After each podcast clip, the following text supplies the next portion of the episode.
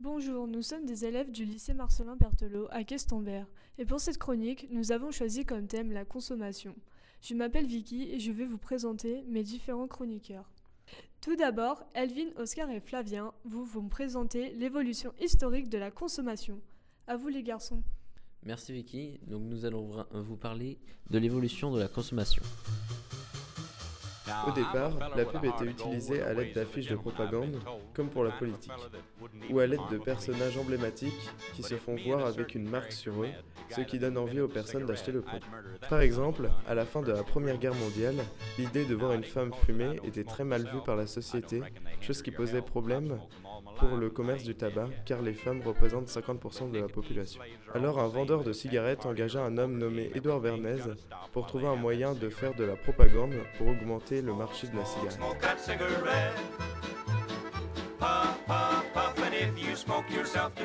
Durant un défilé, Édouard Bernays engagea un groupe de femmes pour qu'elles sortent chacune une cigarette, la fument et pour finir chacune d'elles les levèrent en faisant le signe de la statue de la liberté.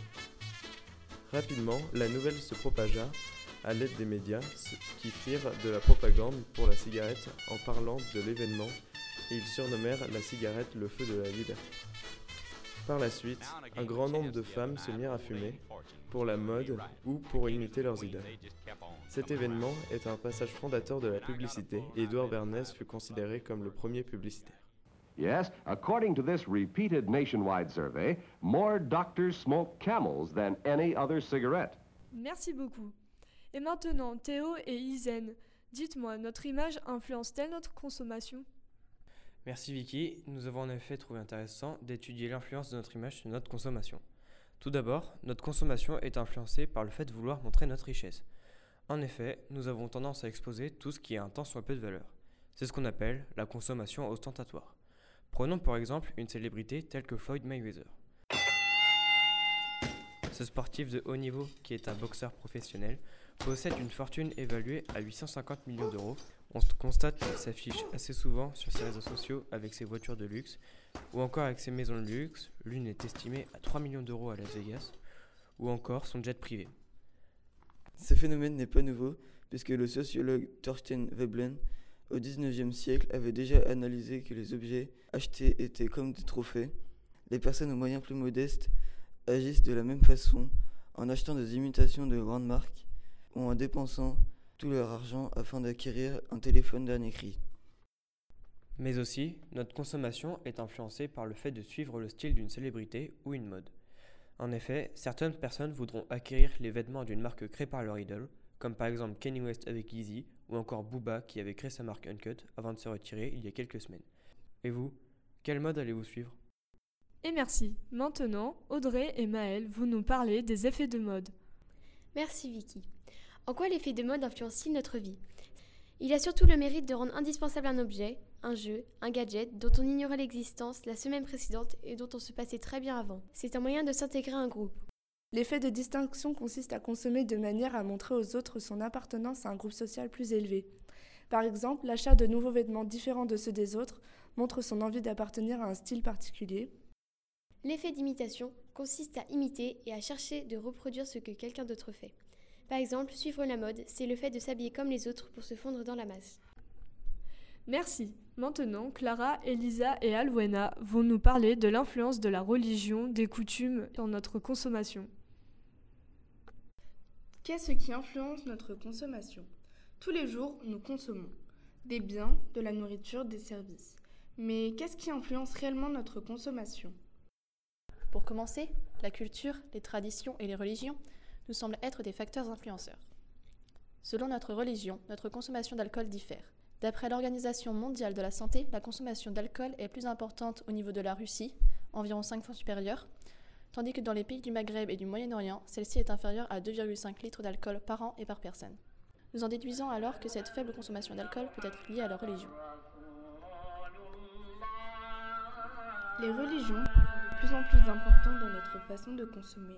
Les grandes distributions ou encore les fast-foods investissent dans les spécifications de leurs produits. Prenons l'exemple de Quick, qui dès 2009 a remplacé dans 8 de ses restaurants le bacon par de la dinde fumée. Il proposait alors de la viande 100% halal qui, nous le rappelons, est une façon de tuer les animaux dans le respect de la religion et des coutumes musulmanes. De ce fait, cette enseigne, en élargissant sa gamme de produits, s'est adaptée à la demande. La mondialisation de produits dans le monde existe depuis longtemps. Par exemple, Christophe Colomb, en arrivant en Amérique, a apporté différents produits comme la pomme de terre et la tomate, et aujourd'hui ces produits font partie des produits que l'on consomme régulièrement. En revanche, il est vrai que les pratiques alimentaires évoluent de plus en plus vite. La consommation de produits d'origine animale a nettement augmenté ces dernières années dans les pays en développement, comme en Chine, où la viande est environ 4 fois plus consommée que le riz qui lui n'a augmenté que de 24%. Cette évolution s'explique par l'augmentation des revenus, ce qui permet à la population de diversifier leur alimentation, comme le porc, la volaille, les produits laitiers et charcutiers. Voilà Vicky, nous te retournons l'antenne. Merci beaucoup. Océane va comparer le niveau de vie à Paris et en Martinique. Merci Vicky.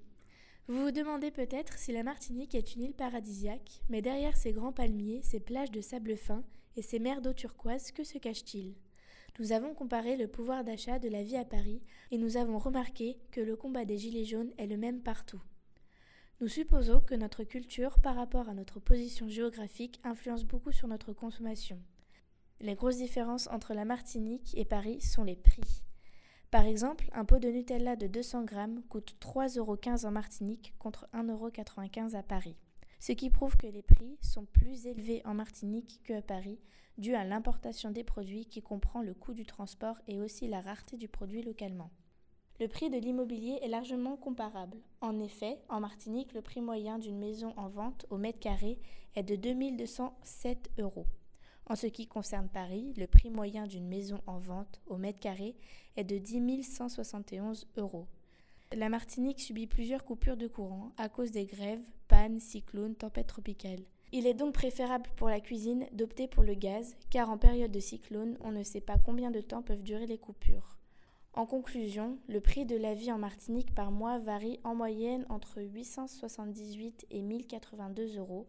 En revanche, à Paris, le prix de la vie varie en moyenne de 715 à 1060 euros par mois. Peut-être que grâce au combat des Gilets jaunes, le pouvoir d'achat augmentera et la Martinique, comme la Réunion, pourra vivre avec le même pouvoir d'achat qu'en métropole. Merci beaucoup, cela été très intéressant. Notre consommation est-elle la même selon les saisons? C'est la question à laquelle vont répondre Axel, Justine et Maude. Très bien, merci Vicky. Donc euh, nous allons vous parler de l'influence de Noël et des soldes sur la consommation, car en effet ceux-ci ont un énorme impact. Pour un grand nombre de personnes, Noël est un moment d'échange autour d'une grande table, ainsi que l'échange de cadeaux. Et toutes ces choses faisant que la consommation augmente durant cette période, cette fête est devenue commerciale et représente en général 25% du chiffre d'affaires des commerçants.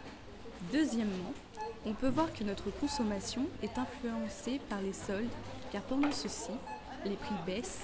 On peut voir d'après le site Credoc que pour plus de la moitié de la population, les soldes sont un moyen de se faire plaisir plus qu'une nécessité. Ensuite, on remarque que le jour le plus dynamique de l'année est le premier jour des soldes d'hiver, ce qui prouve l'importance de ceci sur notre consommation. Comme on en a déjà parlé, il y a aussi l'effet de mode. Il s'agit d'un ensemble de normes de comportement, d'esthétisme et de jugement qui nous poussent à consommer même inutilement. Mais qu'en est-il de l'écologie? Qui dit surconsommation dit aussi surproduction ou surexploitation des ressources naturelles Nous est-il réellement nécessaire de consommer autant et avons-nous vraiment besoin de tous ces produits que nous consommons, surtout sachant leur impact sur l'environnement? Voilà une question intéressante que l'on pourrait possiblement aborder lors d'une prochaine chronique. Merci de votre écoute, on te rend l'antenne Vicky.